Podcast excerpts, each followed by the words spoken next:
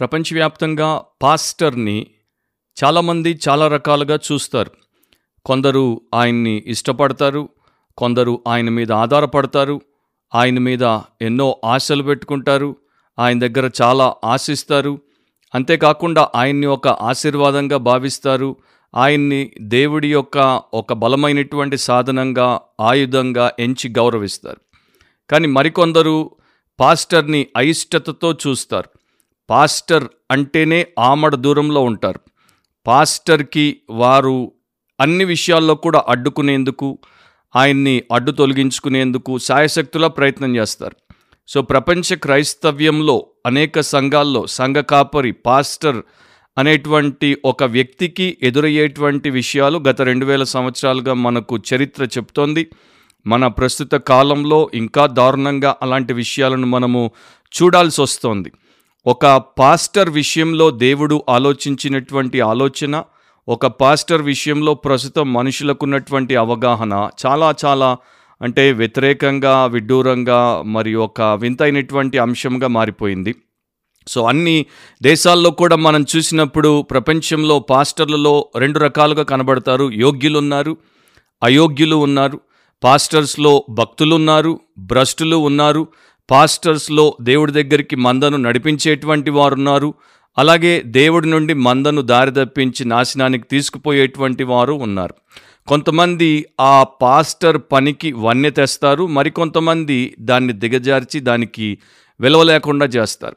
అందుకే పాస్టర్లు అనేది ప్రస్తుతం ఒక పెద్ద దారుణమైనటువంటి అంశముగా, లేకపోతే ఆ స్థానం, ఆ పొజిషన్ చాలామంది దృష్టిలో విలువలేనటువంటిదిగా అయిపోయింది. ఇంకో విషయం ఏంటంటే, మనకు ప్రస్తుతం దైవికమైనటువంటి పాస్టర్లు, వాక్యానుసారమైన పాస్టర్స్, ఆత్మపూర్ణులైనటువంటి పాస్టర్స్ కొదువుగా ఉన్నారు. కనుక మనము అలాంటి వారి కోసం ప్రార్థించడం, అలాంటి వారిని దేవుడు మన మధ్యకు పంపించినప్పుడు, వారు వాక్యానుసారంగా సేవ జరిగిస్తున్నప్పుడు వారిని మనము రెండంతల సన్మానానికి గౌరవ అర్హులుగా ఎంచడం, వారిని బలపరచడం, వారిని ప్రోత్సాహపరచడం, వారిని పటిష్టపరచడం అండ్ వారి పరిచర్యలో ప్రతి విధముగా మనము సహకరించడం చాలా అవసరం. అండ్ ఈ రోజుల్లో పాస్టర్లకి ఎన్నో సవాళ్ళు ఉన్నాయి. But at the same time పాస్టర్ల పరిచర్య విషయంలో పరిశుద్ధుల బాధ్యత ఏంటో దేవుడు మనకు చెప్పాడు. కనుక మనము సరిగా వారిని బలపరిస్తే దేవుడి కొరకు వారు ఒక బలమైన సాధనముగా వాడగలరు అండ్ దేవుడు వారిని మన దీవెన కొరకు వాడుకోగలడు. సో ఇది మన బాధ్యత. అంటే క్రైస్తవ విశ్వాసులు, దేవుని ప్రజలు, యేసుప్రభునందు ఉన్నటువంటి పరిశుద్ధుల బాధ్యత అండ్ ఇది దేవుని చిత్తం.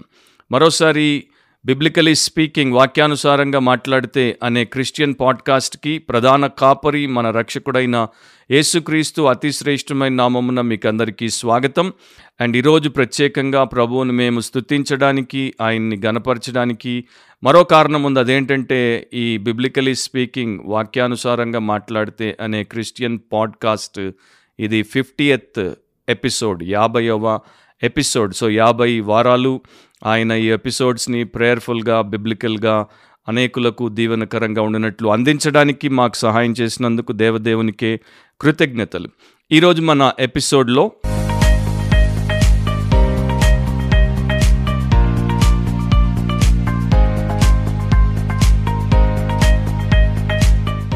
ఇంగ్లీష్లో పాస్టర్ అనే పదము లేక షెపర్డ్ అనే పదము, తెలుగులో కాపరి అని మనకు కనబడుతుంది. ఈ కాపరి లేకపోతే పాస్టర్ అన్నటువంటి పదము మనకి రెండు నిబంధనల్లో కూడా కనబడుతుంది. ఓల్డ్ టెస్టమెంట్, న్యూ టెస్టమెంట్లో కనబడుతుంది. ప్రధానంగా అది రూలర్స్ని అండ్ లీడర్స్ని సూచించేటువంటి పదం, పాలకులను, నాయకులను సూచించేటువంటి పదం. ఈ గొర్రెల మందలను కాచేటువంటి కాపర్లను పాత నిబంధనలో మనం చూస్తాం.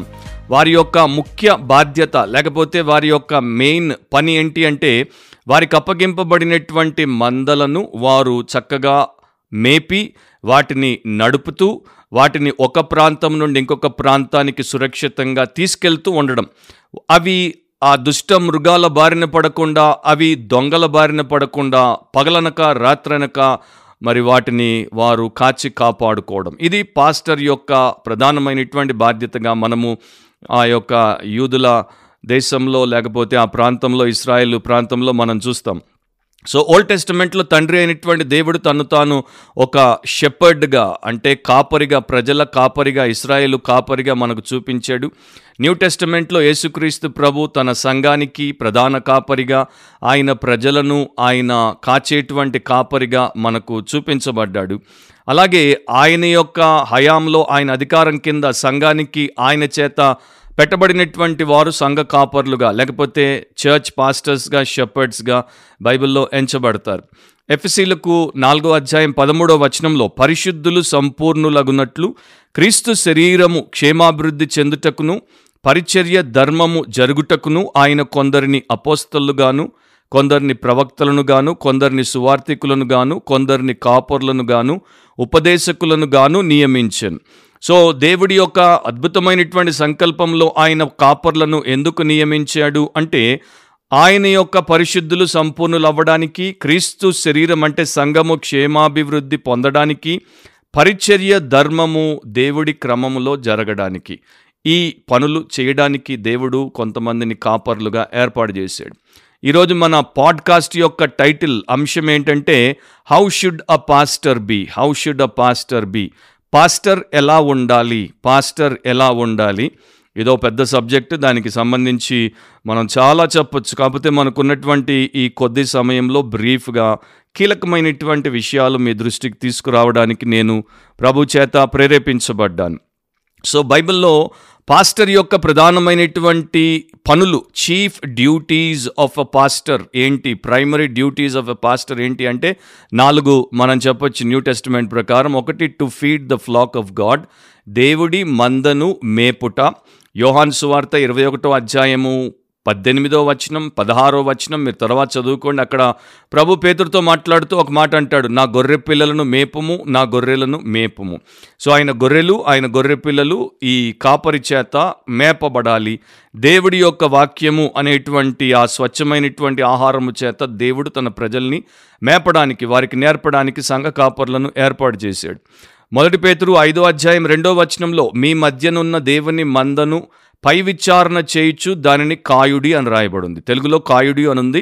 ఇంగ్లీష్ బైబిల్లో మీరు చూస్తే feed the flock of God, దేవుడి మందను మీరు పోషించండి, దానికి కావలసిన మేతను పెట్టండి, దాన్ని సురక్షితంగా భద్రంగా ఉంచినట్లు దాన్ని నిరంతరము కాపలా కాస్తూ కాయండి, దాన్ని ఫీడ్ చేయండి, టెండ్ చేయండి అండ్ గార్డ్ చేయండి. రెండో విషయం ఏంటంటే, to guide its members in the pathway of holiness, ఆ మందలో ఉన్నటువంటి ప్రతి గొర్రెను, ప్రతి వ్యక్తిని పరిశుద్ధమైన మార్గముల్లో దేవుడి కొరకు వారు బ్రతుకున్నట్లు నడిపించుట.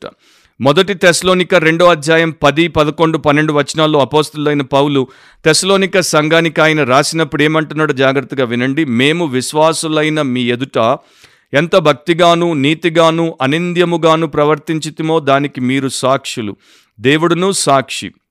తన రాజ్యమునకును మహిమకును మిమ్మను పిలుచుచున్న దేవునికి తగినట్టుగా మీరు నడుచుకొన్న వలనని మేము మీలో ప్రతివానిని హెచ్చరించుచు ధైర్యపరచుచు సాక్ష్యమిచ్చుచు అని వారికి రాశాడు. సో ఒక సంఘ కాపరి లేక పాస్టర్ యొక్క పని ఏంటంటే, దేవుని యొక్క రాజ్యానికి మహిమకు పిలువబడినటువంటి ఆయన ప్రజలు దేవునికి తగినట్టు, దేవుడి యొక్క ఆ యొక్క ఉన్నతమైనటువంటి హై హోలీ స్టాండర్డ్కి తగినట్టు నడుచుకున్నట్లు వారిని హెచ్చరిస్తారు, వారికి ధైర్యం చెప్తారు, వారిని సాక్ష్యం ఇచ్చి మాదిరితో నడిపిస్తారు.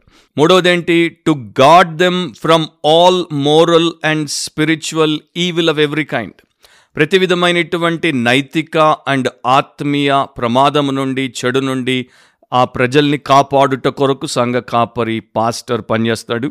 అపోస్తలుల కార్యములు ఇరవయో అధ్యాయం ఇరవై ఎనిమిది ఇరవై తొమ్మిది వచనాల్లో, దేవుడు తన స్వరక్తం ఇచ్చి సంపాదించిన తన సంఘమును కాయుటకు పరిశుద్ధాత్మ మిమ్మును దేనియందు అధ్యక్షులనుగా ఉంచెనో ఆ యావత్తు మందను గూర్చియు మీ మట్టుకు మిమ్మును గూర్చియు జాగ్రత్తగా ఉండుడి.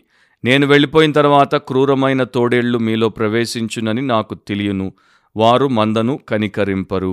సో పౌలు చెప్తున్నాడు ఎఫెస్ నుండి పిలువబడినటువంటి పెద్దలకు, సంఘ కాపర్లకు ఏమని, ఆ యొక్క తోడేళ్ళు ప్రవేశించినప్పుడు మందను కనికరించవు, కనుక మీరు మందను జాగ్రత్తగా కాయండి. అండ్ ఆ మంద దేవుడు స్వరక్తం ఇచ్చి కొనుక్కున్నటువంటి మంద, దాని మీద దేవుడు మిమ్మల్ని అధ్యక్షులుగా పెట్టాడు ఆ మందను కాయడానికి, కనుక మీ యొక్క పనిని చాలా జాగ్రత్తగా మీరు చేయండి అని చెప్పాడు. నాలుగవది ఏంటి అంటే to lead them in the footsteps of their Lord and saviour Jesus Christ with an example, ఒక మాదిరి, ఒక ఉదాహరణ, ఒక నమూనాను ప్రజల ఎదుట పెట్టి ప్రభు అయిన యేసుక్రీస్తు యొక్క అడుగుజాడల్లో వారు నడుచుకున్నట్లు వారిని నడిపించడం. మొదటి పేతురు ఐదు మూడులో మీకు అప్పగింపబడిన వారిపైన ప్రభువునైనట్టుండక మందకు మాదిరులుగా ఉండుడి. సో ఒక పాస్టర్ అంటే ఏంటి, ఒక పాస్టర్ యొక్క పరిచర్య ఏంటి, ఒక పాస్టర్ యొక్క పాత్ర ఏంటి, ఒక పాస్టర్కి దేవుడు అప్పగించినటువంటి బాధ్యత ఏంటి, ఇవన్నీ కూడా అద్భుతమైనటువంటి రీతిలో దేవుడు తన వాక్యంలో చాలా బలముగా రాయించాడు. కనుక దీన్ని ఎవరు మిస్ అవ్వడానికి లేక దీన్ని ఎవరు నిర్లక్ష్యం చేయడానికి అవకాశమే లేదు. మరి ఇంత చక్కగా దేవుడు తన వాక్యంలో దీన్ని రాయించి మన కొరకు భద్రపరిచి చరిత్రలో అలాంటి భక్తులను మన ఎదుట మాదిరులుగా పెట్టిన తర్వాత కూడా ఈ రోజున మనం ఇలాంటి దుస్థితిలోనికి ఎందుకు వచ్చాం ఎందుకు వచ్చామంటే ఎన్నో కారణాలు ఉన్నాయి. రెండు కారణాలు చెప్తాను. ఒకటి, దేవుడు అంటే బొత్తిగా భయం లేకపోవడం చేత. రెండవది, దేవుడి వాక్యాన్ని పూర్తిగా పక్కకు నెట్టివేయడం చేత. నా వీళ్ళు పాస్టర్లు అవ్వచ్చు, బిషప్లు అవ్వచ్చు, ఎల్డర్స్ అవ్వచ్చు, ఇంకొకరు అవ్వచ్చు, అలాంటి వారు ఎక్కువైపోయారు. దేవుడంటే బొత్తిగా భయపడకుండా దేవుడి వాక్యానికి అసలు వారి జీవితం మీద, వారి సంఘ పరిచర్యల మీద, వారి ప్రజల జీవితాల్లో ఏ రకమైనటువంటి ప్రధాన పాత్రను ఇవ్వకుండా పక్కకు నెట్టేసి వీరే సామ్రాజ్యాన్ని స్థాపించి వీరే చక్రవర్తులుగా, వీరే సమస్తాన్ని చలామణి చేయబోయే వారే ఎక్కువ. గనుక ఈ దుస్థితి వచ్చింది. ఈ మాట చెప్తున్నప్పుడు మరి ఇంకొక విషయాన్ని నేను చెప్పాలి. లక్షణాలు ఉంటేనే వారు నిజముగా ప్రేమ పరిచర్య చేయగలుగుతారు అండ్ శ్రద్ధతో దేవుడి మందను దేవుడి కొరకు సిద్ధపరుస్తారు. అంటే చారిటబుల్ అండ్ కేరింగ్ మినిస్ట్రీ అనేది ఒక true shepherd, Christ like shepherd pastor ఎప్పుడు చేస్తాడంటే ఈ నాలుగు వారు చేస్తున్నప్పుడే. ఆ నాలుగు లేకపోతే ఇక మిగతా అవి ఏమీ ఉండవు. సోరెన్ కిర్కెగార్డ్, డానిష్ ఫిలాసఫర్, ఒక ఉపమానం చెప్పాడు. ఆయన ఏం చెప్పాడు, ఆయన యొక్క సమయంలో డెన్మార్క్లో ఒక సర్కస్ పట్టణం నుండి పట్టణానికి వచ్చి, టౌన్ నుండి టౌన్కి వచ్చి ప్రదర్శనలు ఇచ్చేది. సో ఒక పట్టణానికి అది వచ్చినప్పుడు వారు సర్కస్ ప్రదర్శనల కొరకు టెంట్లు వేశారు, అన్ని ఏర్పాట్లు చేస్తున్నారు.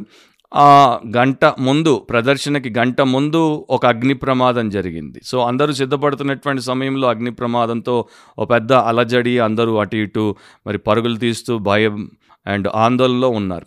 ఒక క్లౌన్ మాత్రమే, మన దగ్గర బఫూన్ అంటాము, జోకర్ అంటాము, ఇంగ్లీష్లో క్లౌన్ అంటారు, అతడొక్కడు సిద్ధంగా ఉన్నాడు. ఆయన యొక్క బట్టలు, మేకప్, ముక్కు మీద ఎర్రని ఆ యొక్క బయటికి పొడుచుకొచ్చినటువంటి అంశములు అన్నిటితో సిద్ధంగా ఉన్నాడు. కనుక అతడు ఏం చేశాడు, పరుగు పరుగున ఆ టౌన్లోనికి వచ్చాడు, ప్రజల దగ్గరికి వచ్చి అది తగలబడిపోతోంది, బకెట్లతో నీళ్లు తీసుకొని రండి, అగ్నిని ఆర్పండి అని వేడుకుంటుంటే ప్రజలందరూ అతన్ని పైనుండి కింది దాకా చూసి పక్కపక్క నవ్వుతున్నారు. అతని యొక్క ఆ కలర్ఫుల్ కాస్ట్యూమ్, వేసుకున్నటువంటి రంగు వస్త్రాల మీద కామెంట్లు, అతడి యొక్క ముక్కు మీద కామెంటు, అతని యొక్క ముఖం మీద కామెంటు, అతని యొక్క వేషం మీద కామెంట్, దీంతోనే వారు సమయం గడుపుతున్నారు. కానీ అతన్ని వారు నిజంగా సీరియస్గా తీసుకోలేదు.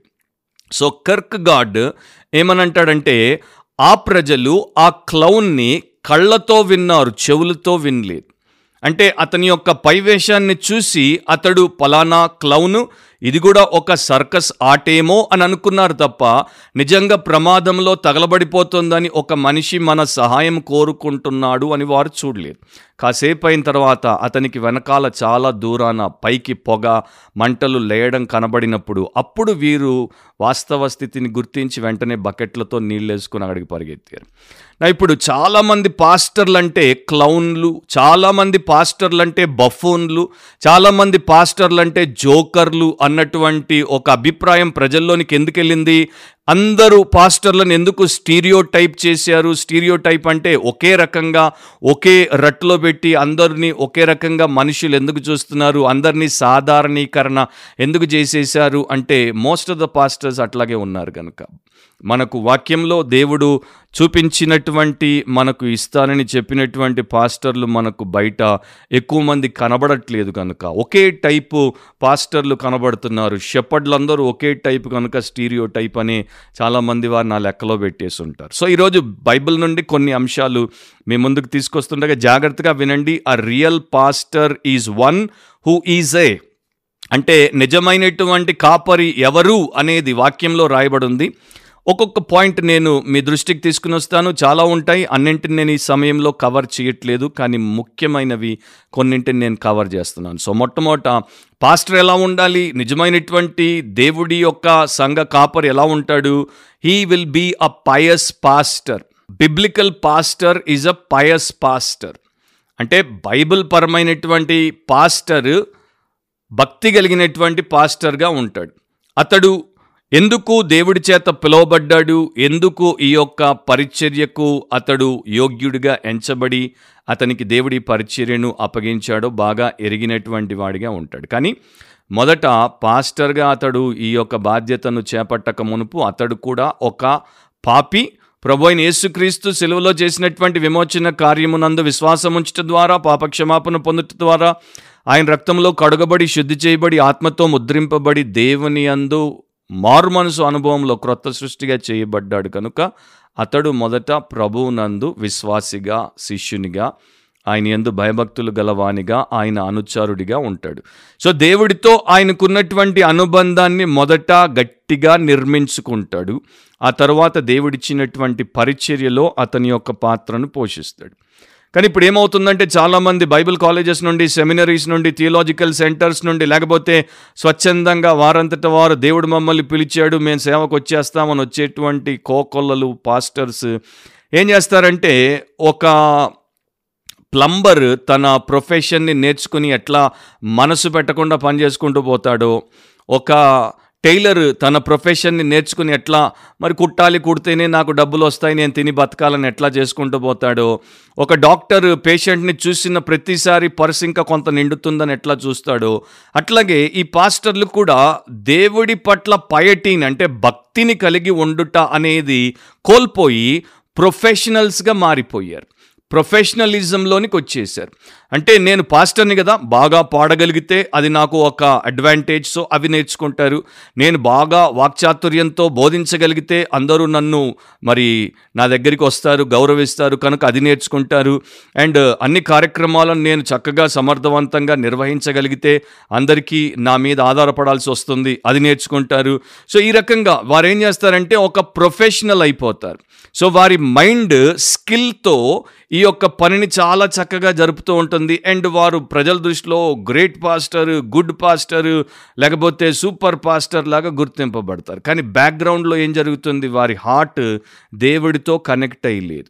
సో వారి యొక్క తలకాయ మాత్రం ప్రావీణ్యంతో పండిపోయి ఉంది, కానీ వారి హృదయం దేవుడితో కనెక్ట్ అయ్యి లేదు. కనుక ఏ హృదయమైనా సరే దేవుడితో అనుసంధానమై ఉండకపోతే రోజు రోజు పాపపు దాడికి గురైనప్పుడు దానికి చెదబడుతుంది, అది పుచ్చిపోవడం ప్రారంభమవుతుంది. సో చాలామంది పాస్టర్స్ ప్రొఫెషనలిజంలో మునిగి వారు పయటీలో, భక్తిలో, దేవుడితో వారికి ఉండాల్సినటువంటి సంబంధంలో చెడిపోతున్నారు.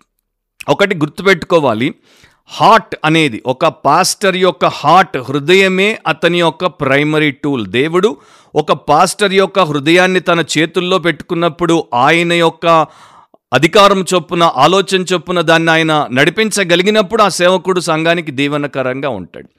కానీ ఆ హృదయం దేవుడి చేతుల్లో లేదు, ఆ హృదయం ఆ పాస్టర్ దగ్గరే ఉంది. అంటే ఆ హృదయం ఎంత మోసకరమైంది, ఎంత ఘోరమైంది, ఎన్ని రకాల వ్యాధులతో నిండి ఉందో నేను మీకు చెప్పాల్సిన అవసరం లేదు. సో అందుకనే ఈ జాడ్యము, ఈరోజున ప్రొఫెషనలిజం అనేది, పాస్టోరల్ ప్రొఫెషనలిజం అనే జాడ్యమే చాలా చర్చెస్ని ముంచేస్తోంది. మనకు పయస్ పాస్టర్స్ కావాలి, ప్రొఫెషనల్ పాస్టర్స్ కాదు. చార్ల్స్ స్పర్జన్ ఒక పాస్టర్ గురించి తన సందేశంలో ఒకప్పుడు చెప్పాడు. ఏమని చెప్పాడు, ఆయన పుల్పిట్లో ఉన్నప్పుడు అద్భుతమైనటువంటి వాక్య పరిచర్య చేస్తాడు, కానీ ఆయన బయట ఉన్నప్పుడు చాలా దుర్మార్గుడిగా బతుకుతాడు. అంటే గొప్ప బోధకుడు కానీ పచ్చి దుర్మార్గుడు.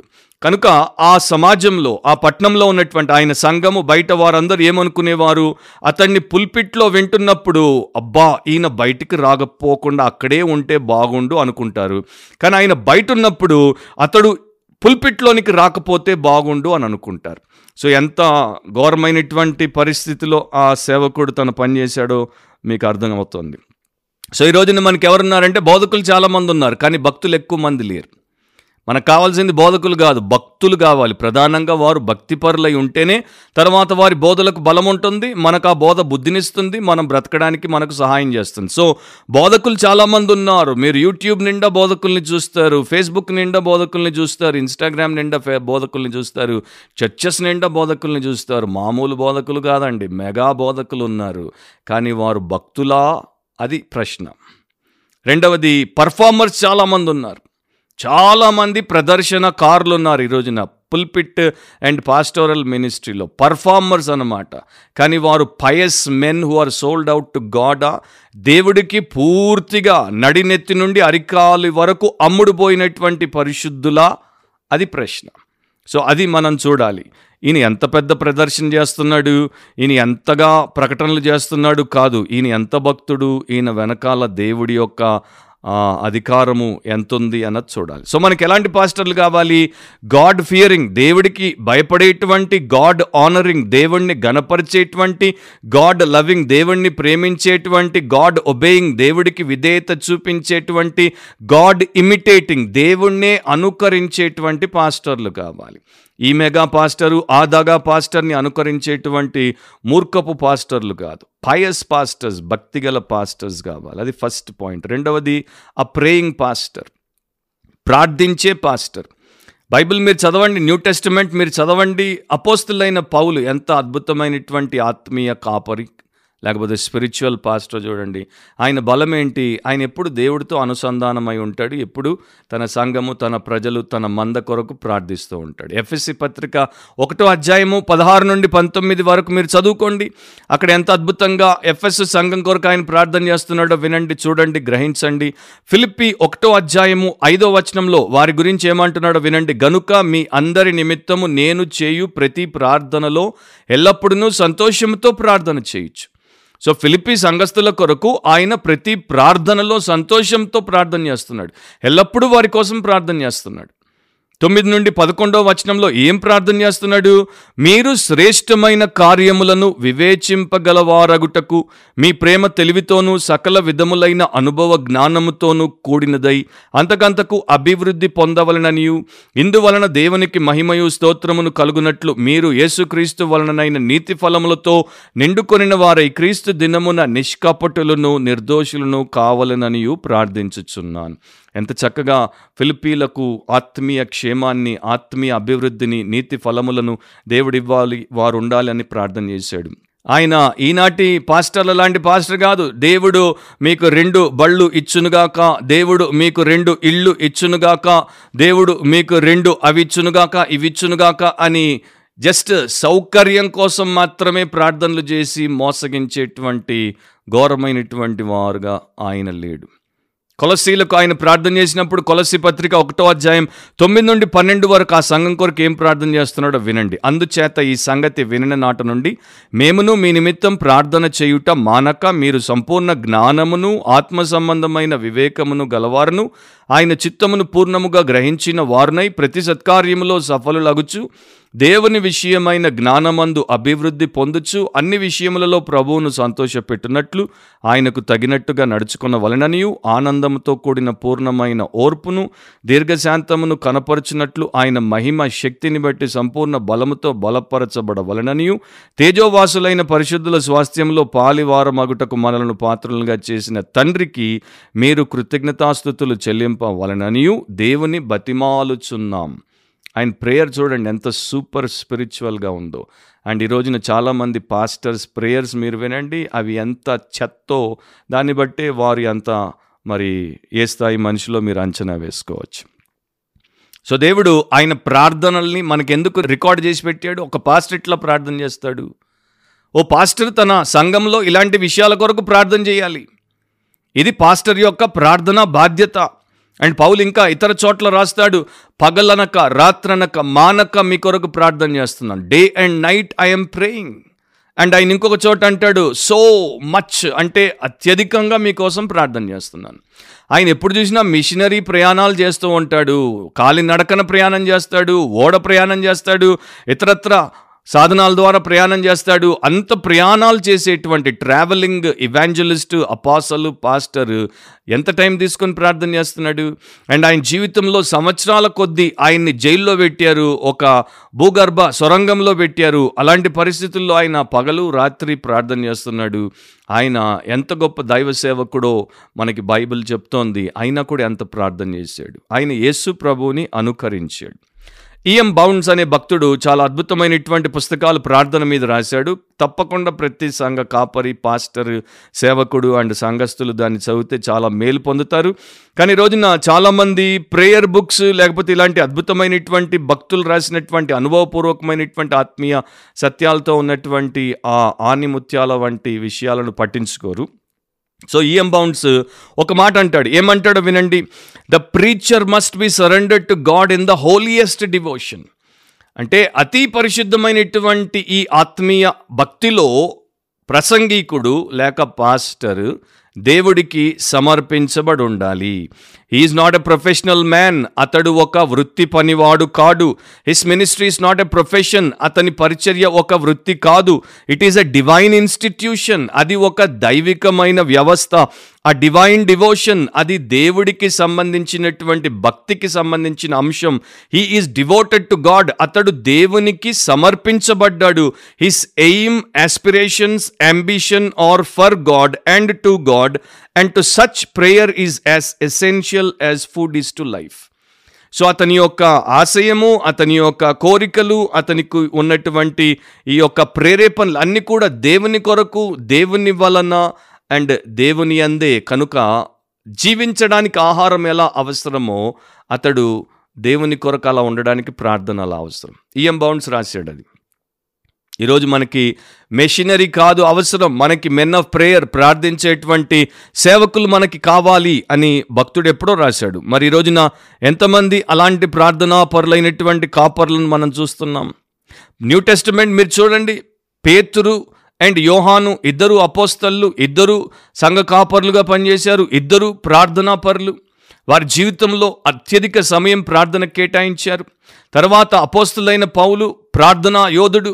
తర్వాత యేసుప్రభు సహోదరుడు యాకోబు పత్రిక రాసినటువంటి యాకోబు అత్యంత ప్రార్థనా పరుడు. ఆయన గురించి చరిత్ర ఏం చెప్తుందంటే ఆయన మోకాళ్ళ మీదే ప్రార్థనలో ఎక్కువ సమయం గడిపాడు కనుక ఆయన మోకాళ్ళు గుంటలు పడి గట్టిగా అయిపోయాయి.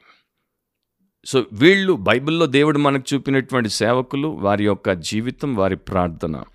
అండ్ ఈ రోజున చాలామంది పాస్టర్లు ఏం చదువుతున్నారు? దర్శనాల గురించి చదువుతున్నారు, ప్రవచనాల గురించి చదువుతున్నారు, అద్భుతాల గురించి చదువుతున్నారు, లేకపోతే విడుదల గురించి చదువుతున్నారు, అసాధారణమైనటువంటి విషయాల గురించి చదువుతున్నారు, లేక అసలు వాటిని ఏమనాలో కూడా నాకు తెలియట్లేదు, వియర్డ్, వికెడ్, డిమానిక్ ఎక్స్పీరియన్సెస్ గురించి. అంటే విడ్డూరమైన, అసలు ఈ లోకానికి సంబంధించినటువంటి అత్యంత హేయమైనటువంటి అంశాలని చదవడానికి, వాటిని వీరు కూడా ఇక్కడ చేయడానికి, ప్రదర్శనలు ఇవ్వడానికి చాలా చాలా దిగజారిన పరిస్థితుల్లో కనబడుతున్నారు.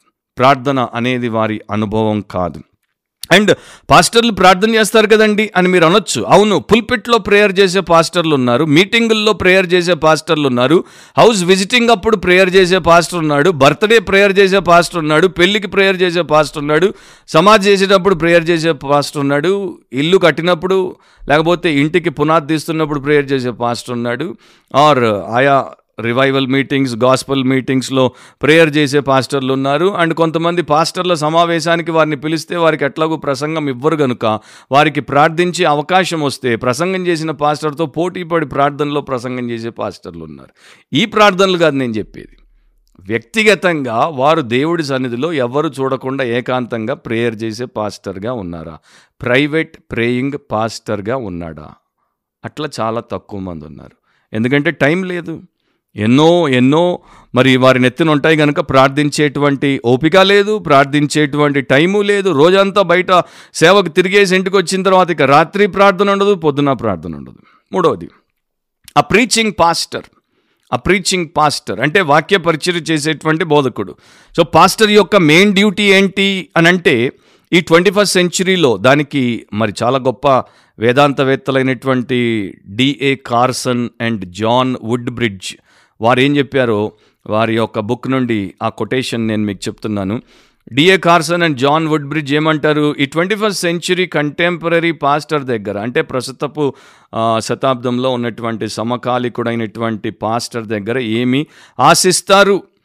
మోడర్న్ పాస్టర్ ఒక ప్రీచర్, ప్రసంగికుడై ఉండాలి, కౌన్సిలర్, సలహాదారుడై ఉండాలి, అడ్మినిస్ట్రేటర్, అధికారంతో పర్యవేక్షించేవాడిగా ఉండాలి, పిఆర్ గురువు అంటే పబ్లిక్ రిలేషన్స్ గురువుగా ఉండాలి, అందరితో సరైనటువంటి మరి ప్రజలతో సత్సంబంధాలు పెట్టుకోగలగాలి, ఫండ్ రైజర్, సంఘానికి పరిచర్యలకు కావాల్సినటువంటి ధనాన్ని పోగేసేటువంటి వాడిగా ఉండాలి, అండ్ హ్యాండ్ హోల్డర్, మరి సంఘానికి సభలకు వచ్చి వెళ్ళిపోయేటువంటి వారికి షేకండ్లు ఇచ్చేవాడిగా ఉండాలి.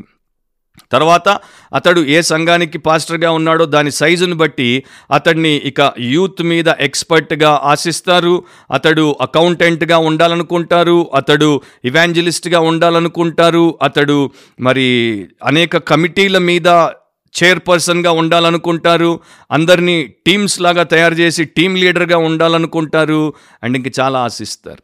సో సెమినరీల్లో సిద్ధపడుతున్నటువంటి ఈ యొక్క థియలాజికల్ స్టూడెంట్స్ బయటికి రాగానే చర్చెస్లో వారి దగ్గర చర్చెస్ ఇవే ఆశిస్తున్నాయి కనుక వారి యొక్క ప్రధానమైన పని వాక్య పరిచర్య అనేది బ్యాక్ సీట్ తీసుకుంటోంది, దాన్ని వెనక్కి నెట్టేస్తున్నారు.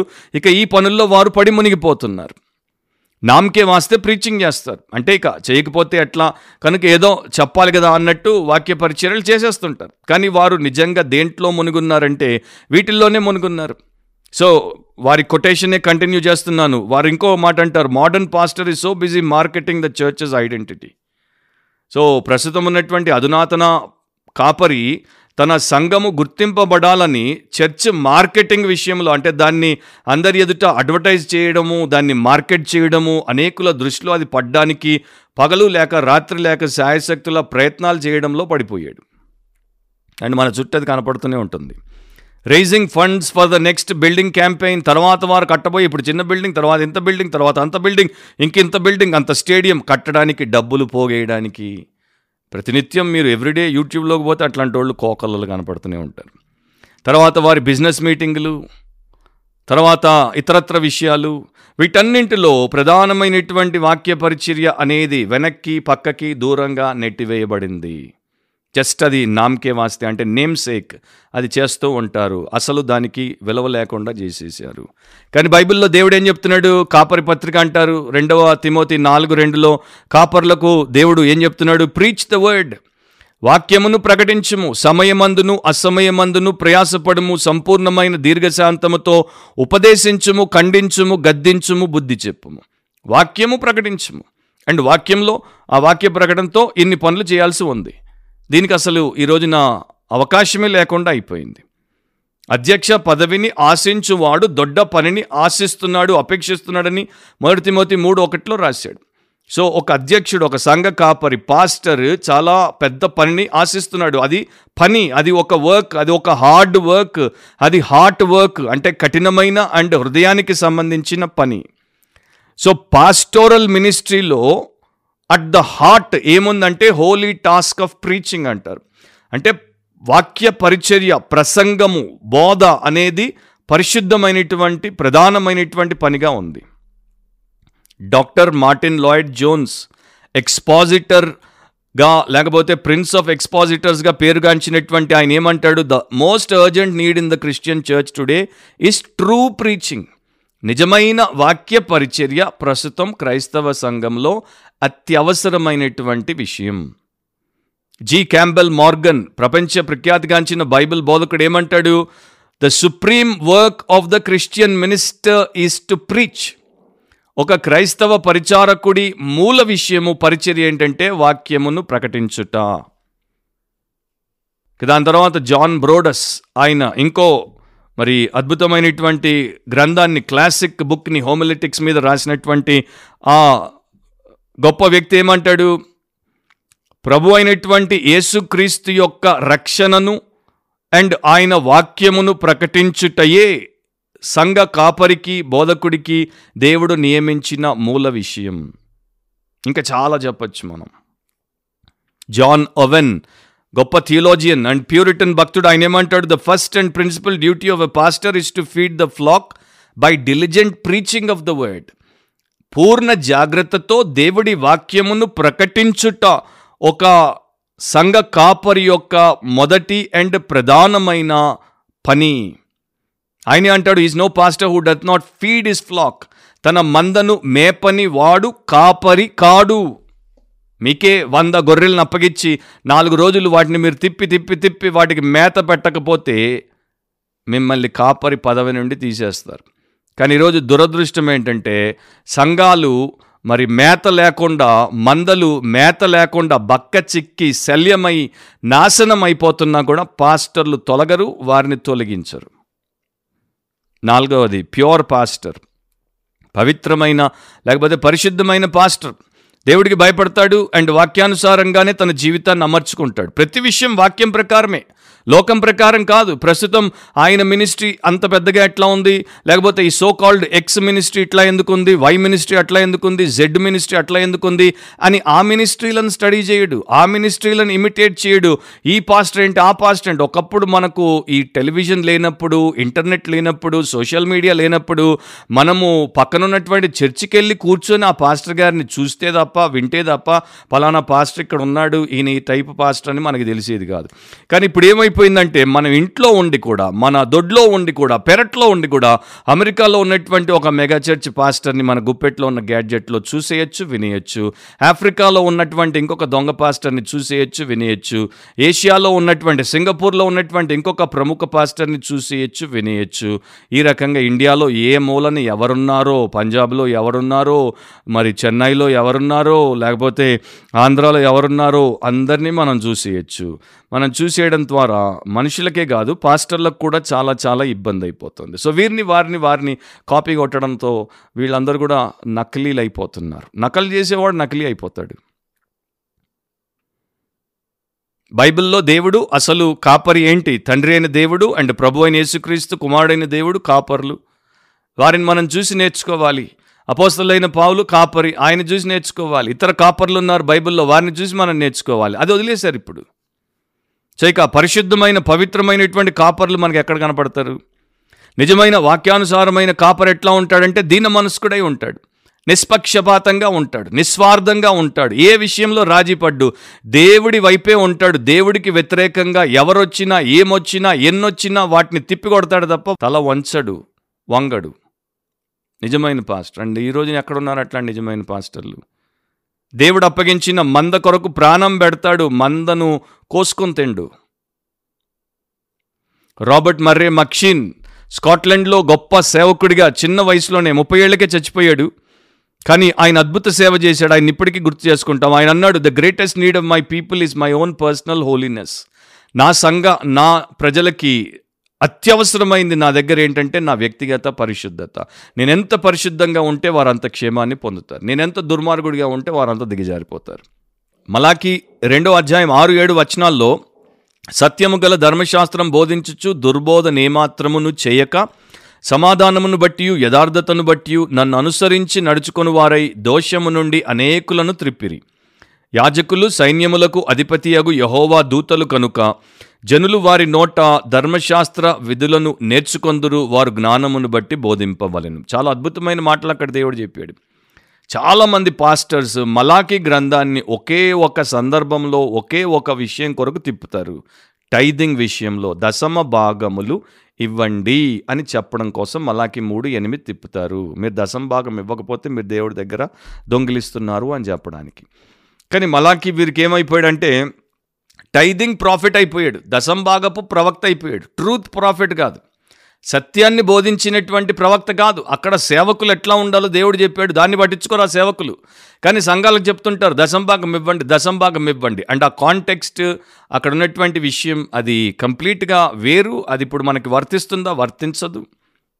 మరోసారి ఎప్పుడైనా దాని గురించి సందేశం ఇస్తాను.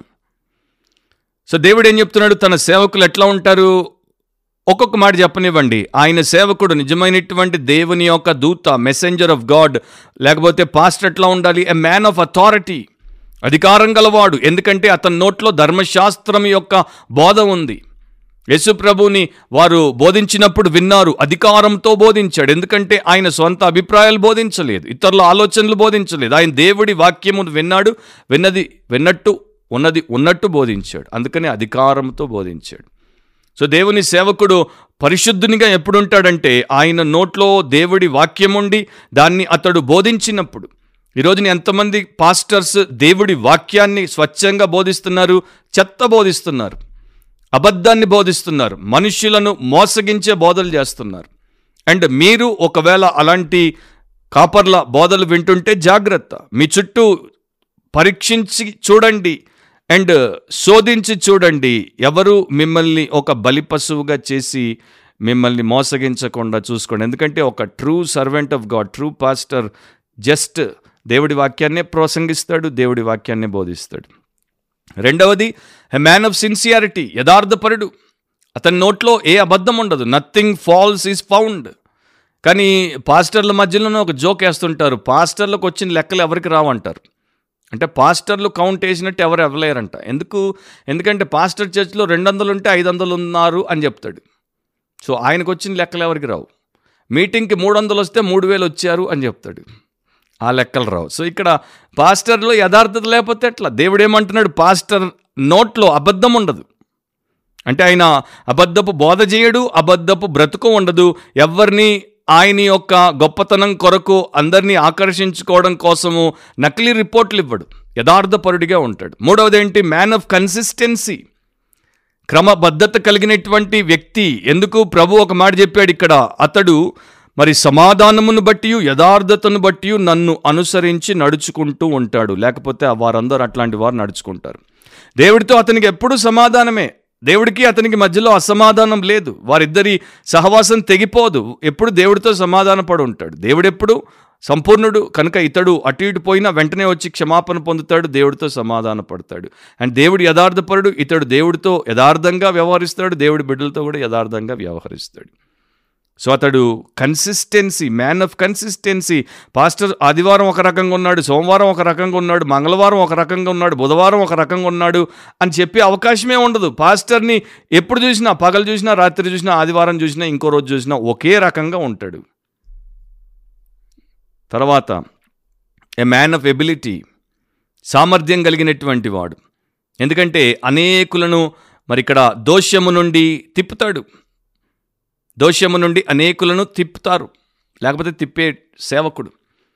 సో ఈరోజున ఎంతమంది మీరు వినేటువంటి కాపర్లు లేకపోతే పాస్టర్స్, వారి బోధలు, వారి మినిస్ట్రీస్, వారి చర్చెస్ ఎంతమందిని పాపము నుండి ప్రభు వైపు తిప్పేవిగా కనబడుతున్నాయి? ఎంతమందిని ప్రాపర్టీ కోసం ప్రభు వైపు తిప్పేవిగా ఉన్నాయి? పైసా కోసం ప్రభు వైపు రండి అని పిలిచేవిగా ఉన్నాయి? పాపము నుండి దేవుడి వైపు తిప్పే బోధలు ఎంతమంది చేస్తున్నారు? ధనం వైపు తిప్పే బోధలు ఎంతమంది చేస్తున్నారు? వెరీ సింపుల్, నేను చెప్పాల్సిన అవసరం లేదు, అంతా బైబిల్లో ఉంది. నేను దాన్ని జస్ట్ మీకు ఎత్తి చూపిస్తున్నాను, దేవుడు ఏం చెప్పాడు, మనం ఏం తెలుసుకోవాలి, మనం ఎలా ఉండాలి అనేది. అండ్ ఈ రోజున చాలామంది దోషము నుండి దేవుడి వైపు మనుషుల్ని తిప్పడం కాదు, దేవుడి నుండి మనుషులందరినీ దోషం వైపు తిప్పేసుకుని వెళ్ళిపోతున్నారు. A man of spirituality. తర్వాత అంటాడు, అతని నోట్లో ఉన్నటువంటి జ్ఞానాన్ని జనాలు తెలుసుకుంటారు, నేర్చుకుంటారు. అతని దగ్గరకు వచ్చే మనుషులకి దైవ జ్ఞానం ఎంత అబ్బుతుంది. సో అందరూ పాస్టర్ దేవుడి జ్ఞానంతో నిండి ఉంటే ప్రజలు కూడా అట్లాగే ఉంటారు, లైక్ ప్రీస్ట్ లైక్ పీపుల్ అన్నట్టు. అండ్ ఇంకొకటి, he is a messenger of the Lord of host, అతడు యెహోవా సైన్యములకు అధిపతియగు యెహోవా యొక్క దూత. ఎ మ్యాన్ ఆఫ్ అర్జెన్సీ, అంటే అతడు ఎప్పుడు కూడా దేవుడి పనుల కొరకు వేగరంగా ఉంటాడు, ఎప్పుడూ ఆలస్యం చేయడు, వాయిదా వేయడు, నిర్లక్ష్యం చేయడు. గ్రీక్ మిథాలజీలో ఒక పురాతనమైనటువంటి దేవుళ్ళకు ఒక మిథికల్ మెసెంజర్ అంటారు, మెర్క్యూరీ. ఈ మెర్క్యూరీకి అతని యొక్క పాదరక్షలకే రెక్కలుండేవంట, అంటే చెప్పగానే టక్కునే ఎగిరిపోయి పని చేసుకుని వచ్చేసేవాడు. సో దేవుని దూత ఎట్లా ఉంటాడంటే ఆయన ఆజ్ఞ ఇవ్వడం ఆలస్యం, దాన్ని అమలు చేసేస్తాడు. సో భక్తుడు అంటాడు, మన రాజు ప్రభు అయిన యేసు యొక్క ఈ గొప్ప పని ఎంత వేగిరముగా మనం చేయాలి, ఎందుకు చేయాలి? టైమ్ ఈజ్ ఫ్లయింగ్, సమయం ఎగిరిపోతుంది. మెన్ ఆర్ డైయింగ్, మనుషులు చచ్చిపోతున్నారు. ద లార్డ్ ఈస్ కమింగ్, ప్రభు వచ్చేస్తున్నాడు. And we must work while it is day, పగలున్నప్పుడే మనం ఆ పని చేయగలం. ఐదవది, ఒక పవర్ఫుల్ పాస్టర్, జస్ట్ రెండు మాటలు, శక్తి కలిగినటువంటి కాపరి, పాస్టర్గా ఉంటాడు. ఎందుకంటే యేసుప్రభులాగా నిజమైన పాస్టర్గా ఉన్నప్పుడు ఆత్మపూర్ణుడిగా ఉన్నాడు, వాక్యపు మరి జ్ఞానంతో నిండి ఉన్నాడు, full of the Holi spirit, full of the holy scripture. ఇక ప్రభు అయిన యేసు మాదిరి ఆయన మార్గంలో నడుచుకున్నప్పుడు ఆ పాస్టర్కు ఉన్న శక్తి ఎవరికి ఉంటుంది చెప్పండి? ఎవరికి ఉండదు. శామ్యుయల్ బ్రెంగల్ ఓ భక్తిపరుడు, ఆయన ఈ రకంగా రాశాడు: నీకు జ్ఞానం ఉంటేనే కదా ఇతరులకు జ్ఞానాన్ని పంచగలవు, నీలో మంట మండుతుంటేనే కదా ఇతరుల మంట నీవు రేగించగలవు, నీవు జీవం కలిగి ఉంటేనే కదా ఇతరులలో ఆ జీవాన్ని ఉత్పత్తి చేయగలవు, నీకు యేసు తెలిసి అండ్ ఆయనతో నీవు స్నేహపూరితమైన బంధంలో ఉంటేనే కదా ఇతరులను ఆయన దగ్గరికి నడిపించి ఆయన్ని పరిచయం చేయగలవు. సో శక్తివంతమైనటువంటి పాస్టర్ ఎవరంటే క్రీస్తు మనస్సు కలిగి, క్రీస్తు వాక్యంతో నిండి, క్రీస్తు ఆత్మతో నిండి, ఆత్మానుసారంగా ఆయన మార్గంలో నడిపింపబడేటువంటి వాడు.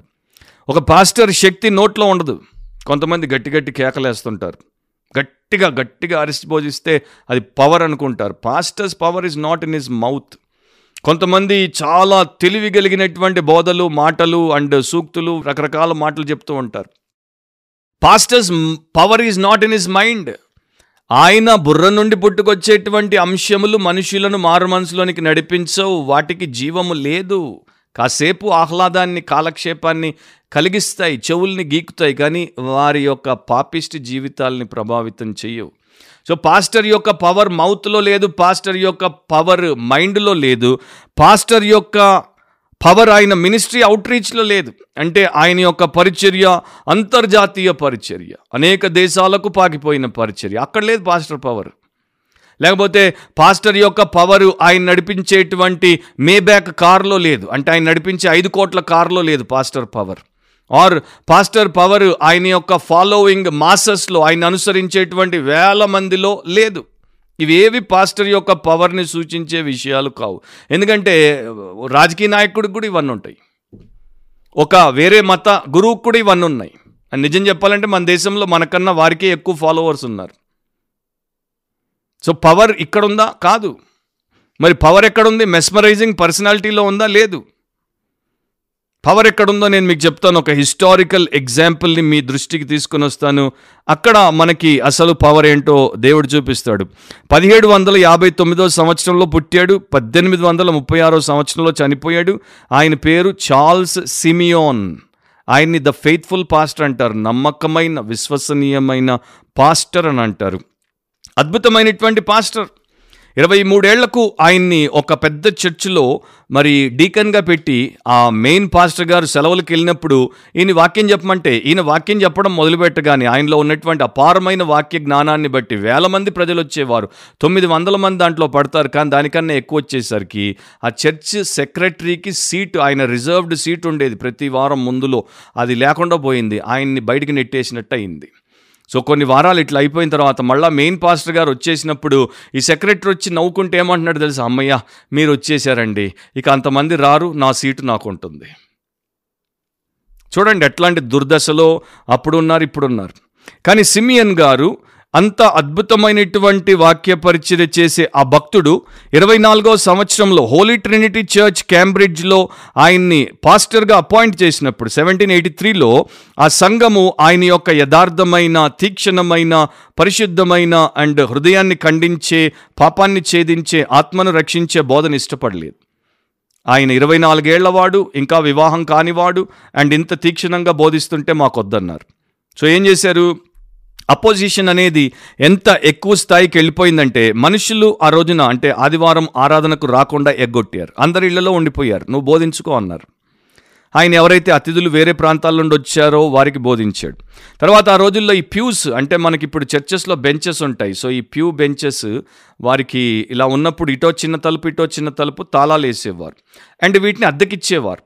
అద్దెకిచ్చే వాళ్ళు మేమే వెళ్ళము, ఎవడొచ్చి అద్దెకి తీసుకోడు, కూర్చోడు అని చెప్పేసి వారు రాకుండా పోయారు.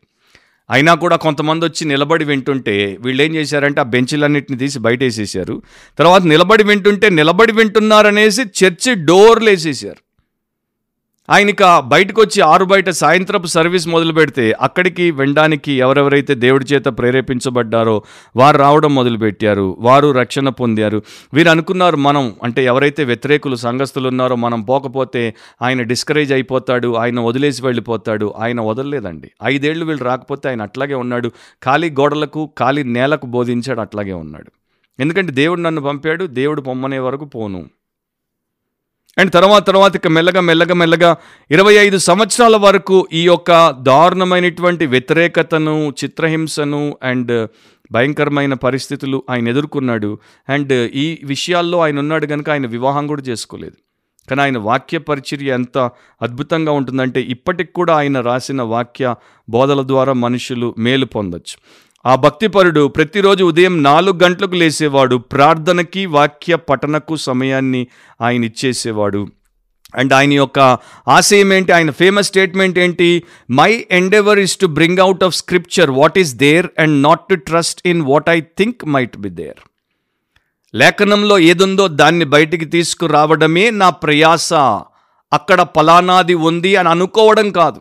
అండ్ ఈ రోజున చాలామంది అక్కడ ఇది ఉంది అక్కడ అది ఉంది అనుకుని చెప్పే ప్రయత్నం చేస్తున్నారు. ఈయన అట్లా కాదు, సమయం తీసుకొని ప్రార్థించి ప్రభువా నేర్పించు, ప్రభువా మాట్లాడు, ప్రభువా చూపించు అని చెప్పి దాంట్లో నుండి తీసి బోధించాడు. అందుకనే రెండు వందల సంవత్సరాల తర్వాత కూడా చార్ల్స్ సిమియన్ని గుర్తుపెట్టుకుంటాం. ఈ రోజున మన దేశంలో ఉన్న లక్ష పాస్టర్లలో మనకి మా అంటే ఓ ముప్పై నలభై సోషల్ మీడియా వాళ్ళు తప్ప పెద్దగా తెలియదు. సో పాస్టర్ ఎలాంటి వ్యక్తి అయి ఉండాలి అనేది బైబిల్లో చూపించాడు, సంఘ చరిత్రలో చూపించాడు. ఇక చివరిది ఆ ప్యాషనెట్ పాస్టర్ అంటే బాగా తీవ్రమైనటువంటి ప్రేమ కలిగినటువంటి సేవకుడు. ఇక అపోస్తులైన పౌలును మించిన వారు ఎవరుంటారు? ఎవరు లేరు. ఒక మాట చదివి నేను ముగిస్తాను. రెండవ కొరింథీ పన్నెండు పదిహేనులో కొరింథ్ సంఘం ఏదైతే ఆయన్ని అత్యంత ఎక్కువగా బాధపెట్టిందో వారికి ఏం రాశాడు చూడండి. కాబట్టి నాకు కలిగినది యావత్తు మీ ఆత్మల కొరకు బహు సంతోషముగా వ్యయపరచెదను, నన్నును నేను వ్యయపరచుకొందును.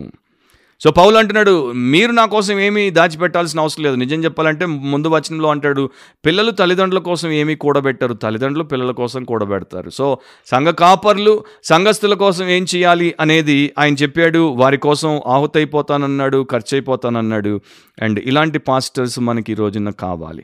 యేసుప్రభు గురించి ఒక అద్భుతమైనటువంటి వ్యాఖ్య ఒక పురాతనమైనటువంటి సేవకుడు చేశాడు. ఆ ఎరికో మార్గంలో ఆయన చుట్టూ అనేక జన సమూహాలు ఉన్నప్పుడు వారందరితో ఆయన వస్తున్నప్పుడు వారి మాటలు లేకపోతే వారి యొక్క శబ్దాలు అన్నిటి మధ్యలో దూరంగా రోడ్డు పక్కన ఉన్నటువంటి ఒక బిచ్చగాడు కేకేస్తే యేసు విన్నాడు, నిలిచాడు, వాడిని పిలిచాడు. అంటే ఒక సేవకుడి హృదయం ఎట్లా ఉంటుందంటే అవసరంలో ఉన్నటువంటి వాడి కేకను వినగలుగుతుంది. ప్రేమగల సేవకులే అట్లా ఉంటారు, మిగతా వారు అట్లా ఉండరు. సో మన చుట్టూ ఉన్నటువంటి వారు రెండు రకాలుగా ఉన్నారు. డివౌరింగ్ షెపర్డ్స్ అంటే మనల్ని మింగేసే కాపర్లు, అండ్ రెండవది డివోటెడ్ షెపర్డ్స్ మన కొరకు దేవుడి ఎదుట తమను తాము అర్పించుకున్నటువంటి కాపర్లు. మరి మీకు ఒక ఈ భక్తి కలిగినటువంటి దేవుడు మెచ్చే మీకు మేలు చేసేటువంటి సంఘ కాపరి చర్చ్ పాస్టర్ ఉన్నాడా? ఎందుకు మీకు అలాంటి పాస్టర్ ఉండకూడదు? బైబిల్లో దేవుడు ఈ పాస్టర్ ఇట్లా ఉండాలి అని చెప్పాడు. అట్లాంటి పాస్టర్ మీకు మనకు ఎందుకు ఉండకూడదు? అండ్ దేవుడు చెప్పాడు కదా మీరు అడిగితే నేను అట్లాంటి పాస్టర్లను ఇస్తానని. ఇర్మియా మూడు పదిహేనులో ఏం చెప్పాడు? నాకు ఇష్టమైన కాపర్లను, మీకు ఇష్టమైన వారిని కాదు, మీకు ఇష్టమైన సెలబ్రిటీ పాస్టర్లను కాదు. దేవుడు అంటున్నాడు నాకు ఇష్టమైన కాన్సక్రేటెడ్ క్లీన్ వెసల్స్గా ఉన్న పాస్టర్స్ని మీకు నియమింతును, వారు జ్ఞానంతోనూ వివేకంతోనూ మిమ్ము నేలుదురు, మిమ్మల్ని నడిపిస్తారు, నా కోసం సిద్ధపరుస్తారు, నా రాజ్యానికి తెస్తారు. సో మనం ఎందుకు ప్రేయర్ఫుల్గా అలాంటి పాస్టర్ కోసం ప్రార్థన చేయొద్దు, పాస్టర్స్ కోసం ప్రార్థన చేయొద్దు?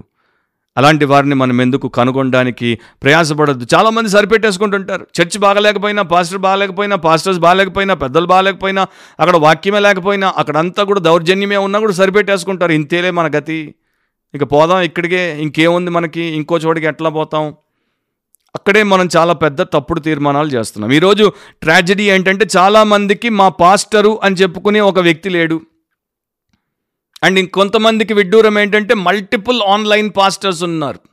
ఆంధ్రప్రదేశ్లో ముగ్గురు పాస్టర్లు ఉంటారు, తెలంగాణలో నలుగురు పాస్టర్స్ ఉంటారు, చెన్నైలో రెండు పాస్టర్స్ ఉంటారు, గుజరాత్లో ఇంకో పాస్టర్ ఉంటాడు, పంజాబ్లో ఏడు పాస్టర్లు ఉంటారు. వీళ్ళకి మొత్తం అంతా లెక్క కడితే రెండు డజన్ల కన్నా ఎక్కువ మంది పాస్టర్లు ఉంటారు.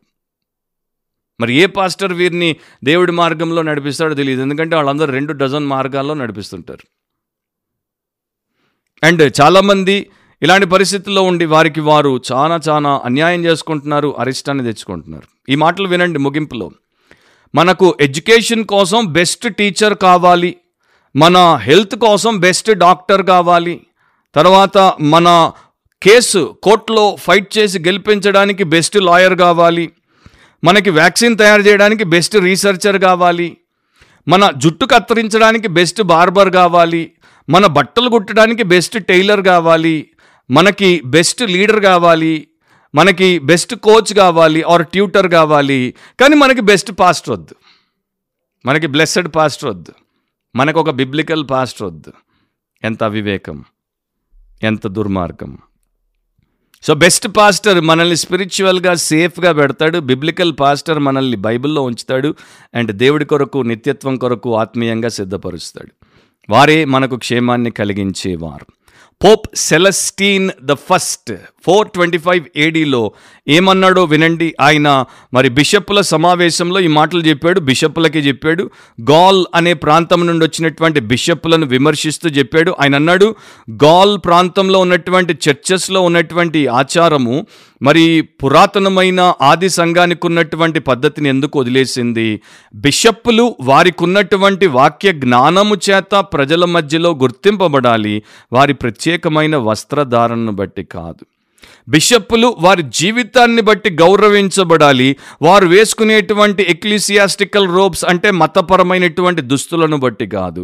బిషప్పులను ప్రజలు వారి హృదయంలో ఎందుకు పెట్టుకోవాలంటే వారి హృదయంలో పవిత్రత ఉంది, వారి నోట్లో వాక్చాతుర్యం ఉన్నందుకు కాదు. సో బిషప్ని లేకపోతే సేవకుడిని, కాపర్ని మనం ఎందుకు కలిగి ఉండాలి? ఆయనకి దేవుడి వాక్యం తెలుసు కనుక, అండ్ ఆయన యొక్క జీవితము అద్భుతమైనటువంటిదిగా ఉంది కనుక, అండ్ ఆయన హృదయం పవిత్రమైంది కనుక. సో అలాంటి వ్యక్తి మన పాస్టర్ అయితే మనకి దేవుడి వాక్యం చెప్తాడు, దేవుడిని చూపిస్తాడు, అండ్ దేవుడి యొక్క జీవాన్ని మనకిస్తాడు, అండ్ పవిత్రంగా మనల్ని ప్రభు కొరకు సిద్ధపరుస్తాడు. మీకు అలాంటి పాస్టర్ ఉన్నాడా? మీకెందుకు ఉండొద్దు? ప్రార్థించండి అండ్ ప్రభువుని వేడుకోండి, ఆయనకిష్టమైన పాస్టర్స్ని మనకు దేవుడు మన తరంలో ఇవ్వాలని. దేవుడు ఇవ్వగలడు, దేవుడికి అసాధ్యమైంది ఏమీ లేదు. అలాంటి పాస్టర్లు కొంతమంది ఉన్నారు, వారిని దేవుడు దీవించునుగాక, బలపరచునుగాక, ఇంకా వారిని అత్యధికముగా వాడుకొనుగాక, అండ్ మిగతా వారు మోసపోయినటువంటి వారికి దేవుడు కనువిప్పును కలిగించి వారికి ఇప్పుడైనా నిజ వాస్తవ సత్యాన్ని చూపించి ఇక నుండి వారు మారు మనసు పొంది పాపం వదిలి క్షమించబడి శుద్ధి చేయబడి ఇక్కడి నుండి ఘనత నిమిత్తమైన మంచి పాత్రలుగా పాస్టర్లుగా వాడబడుదురుగాక. ఆమెన్. సో మరొక బిబ్లికలీ స్పీకింగ్ వాక్యానుసారంగా మాట్లాడితే అనే ఎపిసోడ్లో పాడ్కాస్ట్లో మనం కలుసుకునేంత వరకు మర్చిపోవద్దు, వాక్యానుసారంగా ఆలోచించండి, వాక్యానుసారంగా కోరుకోండి, వాక్యానుసారంగా మాట్లాడండి, వాక్యానుసారంగా ప్రవర్తించండి, వాక్యానుసారంగా జీవించండి. అండ్ వాక్యం అనేది మన అన్ని విషయాలకు సంబంధించి దేవుడిచ్చిన మన ప్రధానమైనటువంటి ఆశీర్వాదం. దాన్ని బట్టి క్రీస్తులో మనం ఆనందిద్దాం, అండ్ దేవుణ్ణి గొప్పగా ఘనపరిచి మహిమ పరుద్దాం. మీకు, మీ కుటుంబాలకు, మీ సంఘాలకు దేవుడు అలాంటి కృపను అనుగ్రహించునుగాక. God bless you. ఆమెన్.